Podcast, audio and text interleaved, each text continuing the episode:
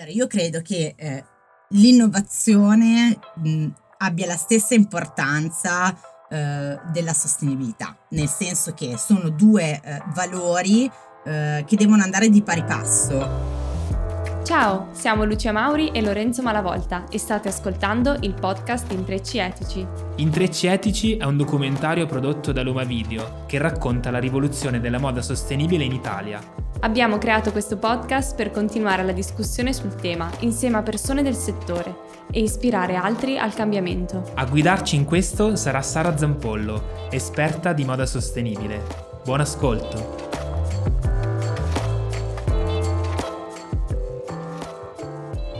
Siamo qui oggi con eh, Elena Prestigiovanni, la fondatrice di Good Sustainable Mood, una startup innovativa e sostenibile eh, che produce capi di abbigliamento con materiali innovativi.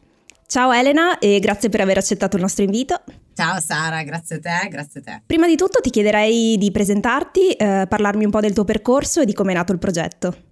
Sì, allora il, il, mio percorso inizia diversi anni fa. Mm, io oggi ho 34 anni e lavoro nel settore moda e tessile da oltre 10 anni. Eh, mm, calcolo anche mm, durante l'università, mh, ho lavorato nei, in alcuni negozi di abbigliamento, no? sai, i classici lavoretti che fanno uh, gli studenti, per cui uh, è stato, diciamo, ehm, comunque una bellissima esperienza perché sei sul campo di battaglia, proprio eh, faccia a faccia col consumatore finale. E, mh, Dopodiché, appena eh, ho finito insomma, eh, gli studi, tra l'altro mi sono laureata in uh, beni culturali in un ramo di teatro cinema che praticamente non c'entra nulla con il discorso moda, ma insomma un po' di creatività e di senso estetico fa sempre bene e ho iniziato um, a lavorare per un grande gruppo di moda uh, italiano riconosciuto a livello internazionale come uh, Bayer eh, Italia Europa, quindi praticamente insomma selezionavo le collezioni da mandare su uh,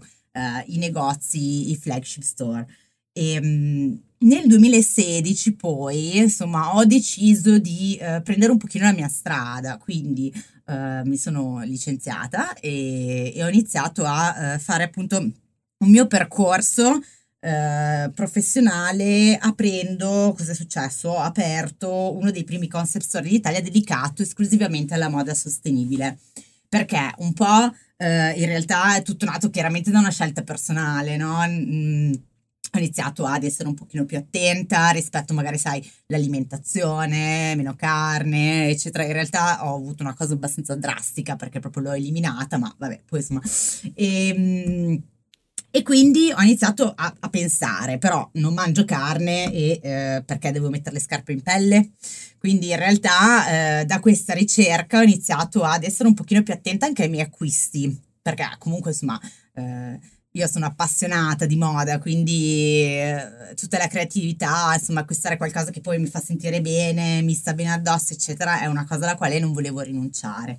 E in quegli anni, che poi si parla di 4-5 anni fa, non è che si parla di, di mille anni fa, però c'era ancora poca attenzione rispetto al design, cioè tutto molto spostato sull'etica e la sostenibilità. Benissimo, però mancava un tassello in più e quindi mi sono chiesta, non sarò l'unica in Italia ad avere questa esigenza.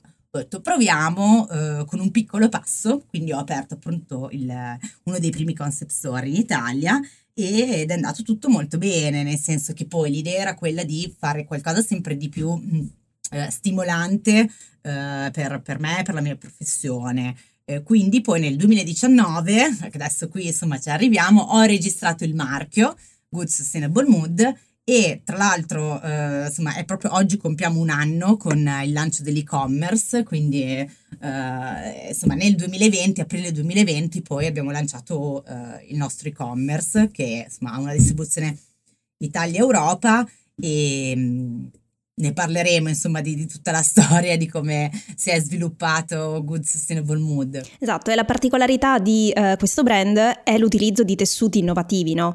Usate dei tessuti molto particolari come la fibra del latte, la fibra di legno, la fibra di capoc, di eucalipto. Hai voglia di raccontarmi un po' come hai scoperto questi materiali e perché uh, li avete scelti? Noi Partiamo dal tessuto, come leggi, leggi, dal sito, perché chiaramente in un uh, processo di eh, moda sostenibile la fase progettuale è sempre importante, no? Perché è meglio porsi delle domande prima piuttosto che dopo, no? E questo vale per tantissime altre cose.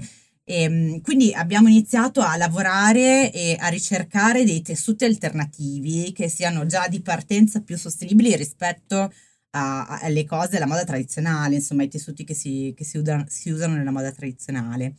E quindi iniziando questa ricerca vai sempre più a fondo, vai sempre più a fondo e trovi delle meraviglie, come ad esempio appunto la, la fibra di latte, che in realtà mh, ti dico la fibra di latte ha una storia, cioè nasce cent'anni fa, non è una cosa, sembra super innovativa e di fatto lo è. Però è stata brevettata negli anni 30 qui in Italia da un ingegnere bresciano. Per cui, eh, e adesso breve, breve, 30 secondi di, di storia della fibra del latte.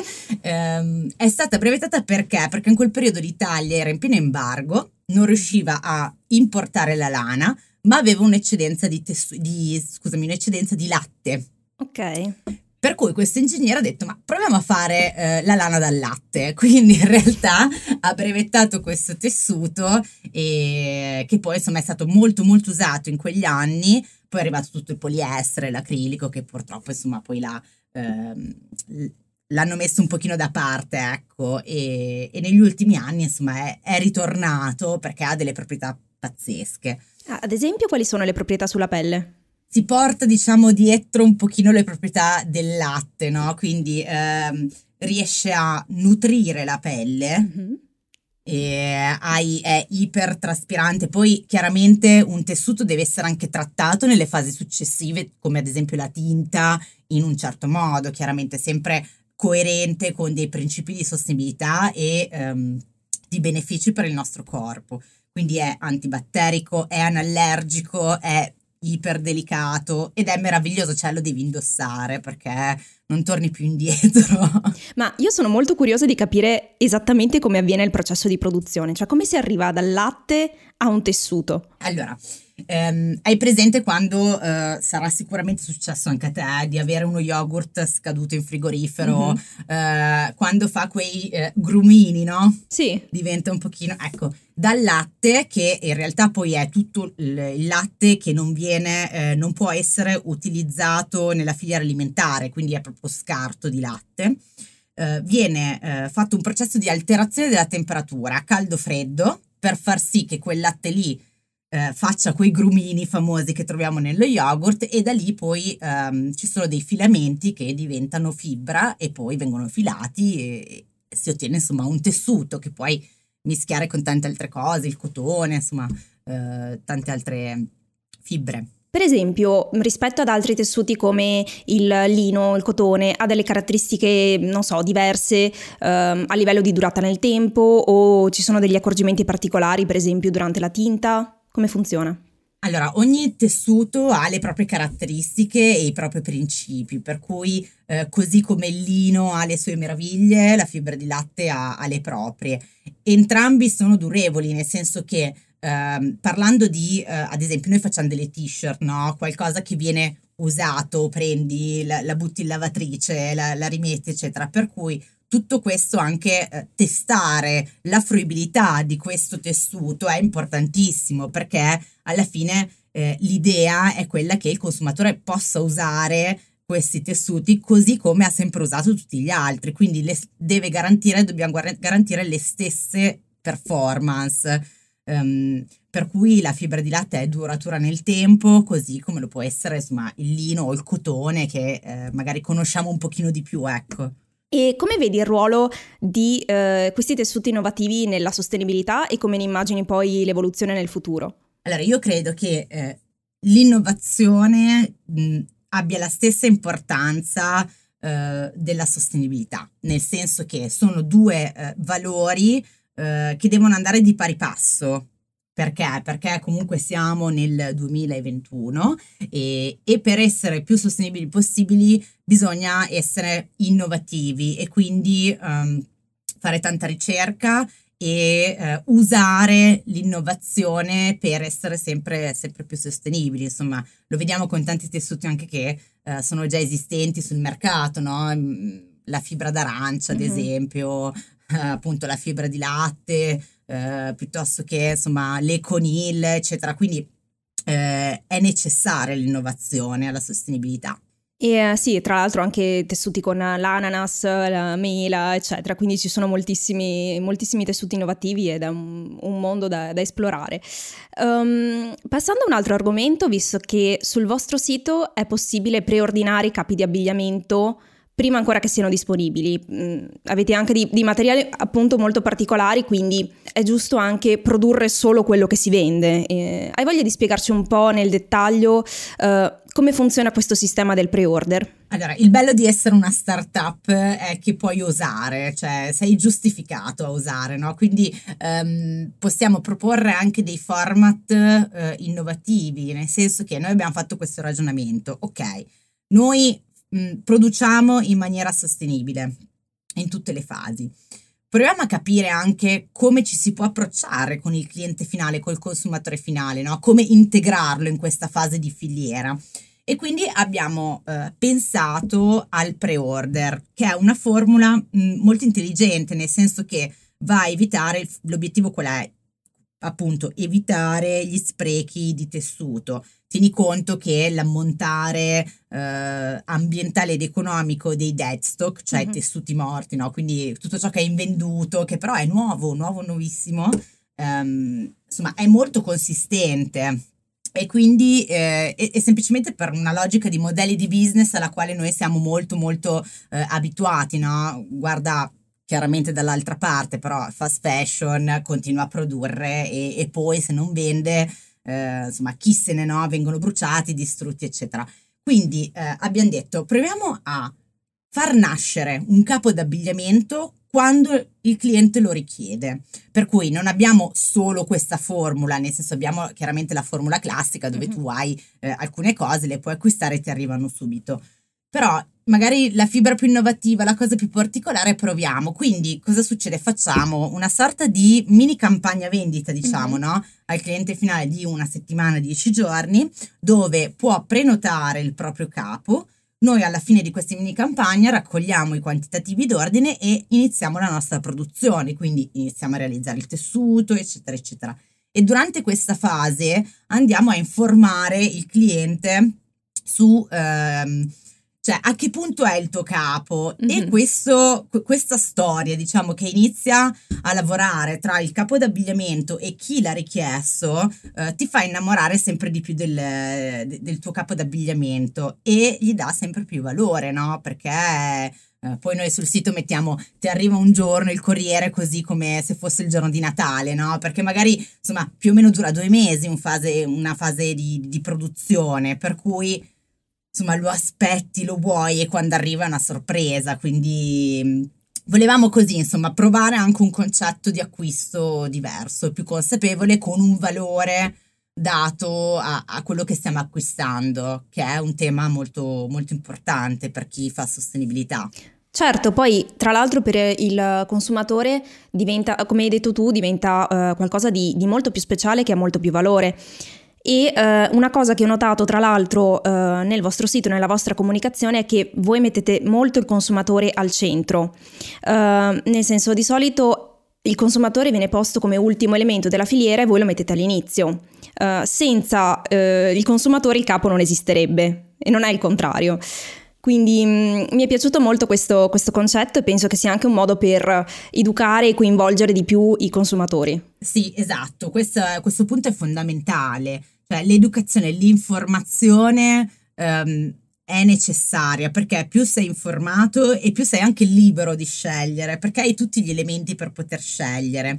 Non a caso noi abbiamo anche eh, lanciato questa, questa masterclass gra- gratuita per insomma, i nostri clienti, qualsiasi persona può iscriversi alla nostra news- newsletter e riceve per sette giorni una mail al giorno con qualche input o consiglio sostenibile molto leggera perché l'approccio poi alla sostenibilità deve essere qualcosa di positivo mm-hmm. e di insomma che ti fa stare bene e sai che stai iniziando ad andare nella giusta direzione e, e quindi è, è, fondamentale il consumatore cioè noi come consumatori e mi ci metto anch'io perché io stessa poi sono consumatrice abbiamo un potere incredibile perché veramente possiamo dare eh, degli input al mercato molto forti cosa che sta succedendo perché come ben sai insomma la sostenibilità sta sempre prendendo più spazio no? soprattutto nel settore moda quindi abbiamo un potere molto molto forte ma non è stato difficile disabituare i consumatori dalla modalità di acquisto tradizionale, tra virgolette? Cioè come, come viene presa questa cosa del dover aspettare, eh, come hai detto tu, due mesi per ottenere l'articolo? È una bella impresa, eh? è una bellissima impresa, nel senso che è eh, un obiettivo sfidante, tant'è che appunto, come dicevo prima, non abbiamo puntato solo su quello, abbiamo dato un'alternativa. Eh, è chiaro che tante persone devono abituarsi, ma così come tutti i cambiamenti, no? non, non vengono fatti da un giorno all'altro. Eh, sai, ti approcci perché ci credi molto, ti approcci perché vuoi provare una cosa nuova e diversa ehm, ti approcci perché i tessuti che noi magari proponiamo effettivamente non si trovano così tanto facilmente, cioè ehm, quindi eh, hai un'esclusività eh, che insomma è, è importante e, e questo è l'approccio. È chiaro che è molto molto sfidante e per cui insomma la strada da fare è tanta, però è anche vero che nei cambiamenti magari proporre qualcosa di totalmente insomma rivoluzionario fa sì che poi si riesca a trovare un giusto equilibrio in mezzo, no? E questa è un po' l'idea iniziale che, eh, che abbiamo avuto nel proporre i pre-order. Certo, ed è un modo anche per far capire al consumatore tutto il processo di produzione che c'è dietro a, a, un capo, quindi riavvicinarlo un po' a appunto tutto il viaggio che ha fatto e tutto il percorso che ha fatto il capo prima di arrivare a lui. E tra l'altro, mm, parlando di, ehm, di, educazione, voi eh, avete anche un percorso per le aziende, per ehm, avvicinare le aziende a un processo produttivo più sostenibile. Hai voglia di parlarmene? Sì, molto volentieri. Infatti, quando uh, siamo partite con, uh, con Good Sustainable Mood, uh, abbiamo iniziato a ricevere diverse richieste da aziende o anche brand che insomma volevano iniziare a integrare la sostenibilità nella propria realtà. Uh, per cui proprio da questo negli ultimi mesi è nata, è iniziato a camminare con le proprie gambe Pangea 2030, che è la nostra realtà che utilizza insomma tutto il nostro know-how e le nostre competenze di produzione sostenibile e le mette a servizio di altri. Diciamo sì che c'è molta attenzione, io sono molto molto contenta perché effettivamente la direzione che, insomma, che si sta prendendo è quella. Poi c'è il greenwashing e tutto quello che vuoi, certo. Però intanto nella testa delle persone inizia ad entrare la parola sostenibilità. E quindi da una parte, quindi virgolettato, è ben venga anche quello. sotto questo aspetto. Eh. Esatto, si vede che comunque c'è un cambiamento nella tendenza generale, quindi fa ben sperare per il futuro. Esatto, poi il consumatore attento comunque è attento e sa. Riesce a riconoscere Quando, qua, sì, sì, sì, sì, sì, esatto, quindi... Beh, diciamo che se qualcuno parla di sostenibilità e, ed è un brand sostenibile, si sceglie il consumatore più difficile del mondo, perché è il consumatore più critico che va a cercarsi, va a fare ricerca, si informa, quindi uh, diciamo che uh, viene fuori quando, quando, un brand è veramente sostenibile. Uh, ritornando al discorso del packaging sostenibile, anche voi uh, in Good Sustainable Mood avete uh, dei packaging che sono sostenibili, quindi mi piace questo, mh, mm, questo, concetto della sostenibilità a 360 gradi, che non, solo, non, si ritrova solo nel prodotto ma anche nella confezione. Um, come siete arrivati al vostro packaging sostenibile? Sì, allora come, come, hai detto è bene che quando si parla di sostenibilità si va a guardare tutto quello che è anche intorno no, al, al prodotto, perché come dicevo all'inizio parte sempre da una progettazione, no? Um, e quindi anche, allora noi lavoriamo nello specifico con uh, dei capi di, dal design molto pulito e minimal, insomma, quindi um, era giusto legare anche un packaging che fosse, che potesse parlare direttamente al consumatore, cioè uh, tu uh, vedi quel packaging, quella t-shirt e capisci già che è fatta di un certo tessuto, che è made in Italy, che è sostenibile ed è innovativa e quindi ci serviva un packaging. Uh, questo packaging è realizzato come? Con uh, una carta FSC, cioè certificata, um, derivante da foreste correttamente gestite, e poi abbiamo aggiunto uh, gli inchiostri vegetali in modo tale che sia poi, una volta dismesso diciamo, il packaging, sia facilmente riciclabile. Quindi l'attenzione a tutto questo eh, circuito, insomma, che ruota intorno al prodotto è fondamentale perché aggiunge quella ciliegina sulla torta che eh, comunque, insomma, eh, so, so, sono dei dettagli importanti che vengono riconosciuti. Allora, avrei un'ultima domanda per te. Uh, sì. Vorrei chiederti cosa significa per te uh, la parola sostenibilità in base al tuo percorso personale, professionale, anche uh, in base insomma al tuo percorso di fondatrice di una startup e uh, quali sono poi i tuoi consigli per diventare più sostenibili? La parola sostenibilità, io ci tengo sempre um, a sottolinearlo, è veramente molto molto ampia come, come argomentazione. Sicuramente c'è una sostenibilità ambientale, e questo insomma ne abbiamo parlato a- abbastanza e c'è una sostenibilità delle risorse umane, cioè attenzione, nel senso bellissima l'idea dei tessuti innovativi e mm-hmm. noi siamo i primi a crederci, ma senza, cioè noi crediamo molto anche al Made in Italy, ad esempio. Mm, Made in Italy perché vabbè siamo comunque un'eccellenza in Italia, ci dobbiamo dire bravi ogni tanto, dato che insomma ci tiriamo sempre, no? Certo. e, ehm, siamo molto bravi e Made in Italy cosa significa? Al di là della capacità e dell'innovazione eh, e dell'artigianalità, della capacità proprio del saper fare, no? Ehm, c'è tutta una serie anche di rispetto della persona e del lavoratore che deve essere fondamentale. Cioè noi vediamo anche oggi magari che um, le catene del fast fashion possono sì proporre magari, non so, il cotone organico, poliestere riciclato, eccetera. Però quando guardiamo l'etichetta poi c'è un made in Bangladesh, Pakistan. Va, potrebbe andare anche bene se in Bangladesh però magari le persone fossero Uh, rispettate, insomma, uh, e questo grandi punti di domanda, nel senso che c- sicuramente ci sono delle aziende, delle realtà che sono certificate, seguite e, e ci sono anche delle comunità, magari in, insomma, in questi posti un pochino più... Um, insomma, più arretrati sotto certi punti di vista che effettivamente vanno poi a, eh, eh, vivono davvero no, di, di, di, questo. Però insomma l'attenzione al made in secondo me è sempre fondamentale per essere veramente eh, sostenibili, cioè a tal punto che io proprio se dovessi scegliere tra una cosa e l'altra forse sceglierei un made in fatto bene come priorità mm-hmm. e poi andrei a vedere il resto. Quindi sostenibilità ambientale, made in Italy o insomma made in con il rispetto per il lavoratore e ehm, anche appunto come dicevamo prima innovazione nel senso che bisogna essere eh, perché ecco secondo me una cosa sul un discorso sulla sostenibilità è questo che a volte sembra una parola un po' eterea no che eh, sì, bella l'idea, però poi come faccio ad essere sostenibile? Dove compro? Esatto. Eh, sono nel 2021.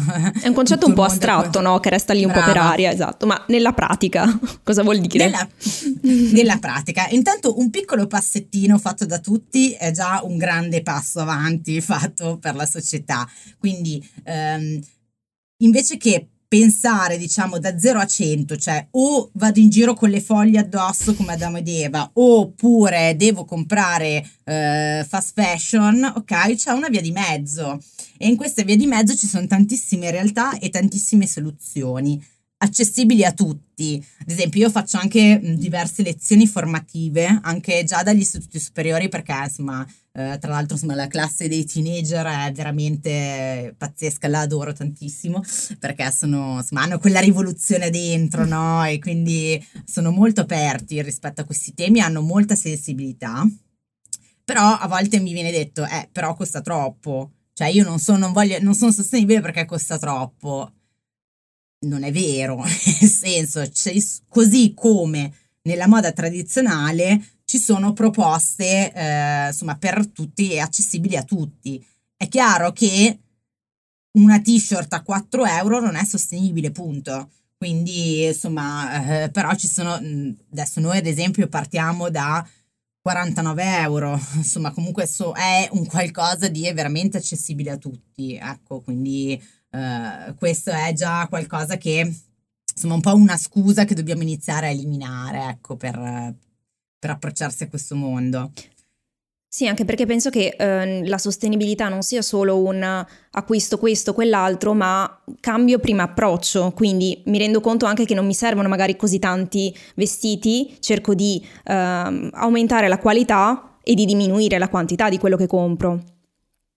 Esatto, cioè è proprio valorizzare, secondo me valorizzi anche te come persona, nel senso che noi consumatori abbiamo una capacità economica data dal nostro lavoro, di fatto, no? Quindi eh, quando io acquisto qualcosa, io eh, l'acquisto grazie al lavoro che io ho fatto, per cui do valore a ciò che sto acquistando e do valore anche al mio lavoro e al mio impegno per, insomma, eh, avere poi in mano questo strumento di acquisto, no? che è il denaro di fatto. Per cui, eh, secondo me, anche questo è un passaggio mentale molto importante. Cioè, io riconosco i miei valori nei miei acquisti come consumatore.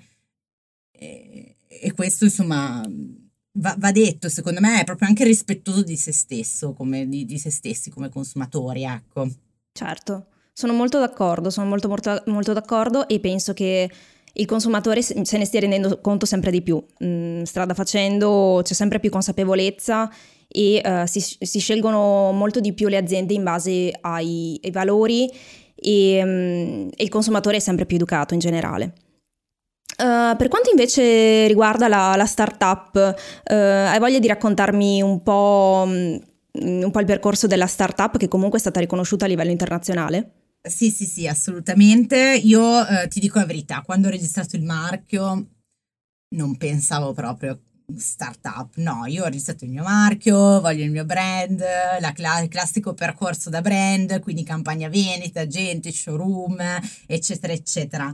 E invece poi un giorno è arrivata, adesso detta così sembra la, la, la favola incantata, in realtà tutti i giorni, 12 ore al giorno ho lavorato sempre, quindi insomma le cose arrivano quando ehm, ti impegni e le, le, le cerchi, insomma arriva insomma una telefonata di, di, dell'acceleratore dove noi siamo residenti in questo momento, che è Le Village mh, mm, by Credit Agricole. Noi siamo qui nella sede di Parma, è tra l'altro una sede meravigliosa, un palazzo storico bellissimo, e, mm, dove appunto mi dicevano che insomma erano interessati e, e quindi insomma abbiamo fatto vari colloqui eccetera e siamo stati selezionati. Da qui la cosa bella è quella che dicevo all'inizio, cioè essere startup, tu hai la giustificazione per poter osare, nel senso per poter fare qualcosa di diverso ed è una flessibilità eh, che usata, utilizzata nel giusto modo, può veramente aprire mille modi diversi. Eh, quindi essere, ecco, in Italia ad esempio il concetto, il concetto di startup è visto come... Mh, cioè, ci immaginiamo due giovani scappati di casa, come si dice qua nella nostra zona di Parma, non so, eh, che hanno una bella idea così, ma n- basta, niente di più.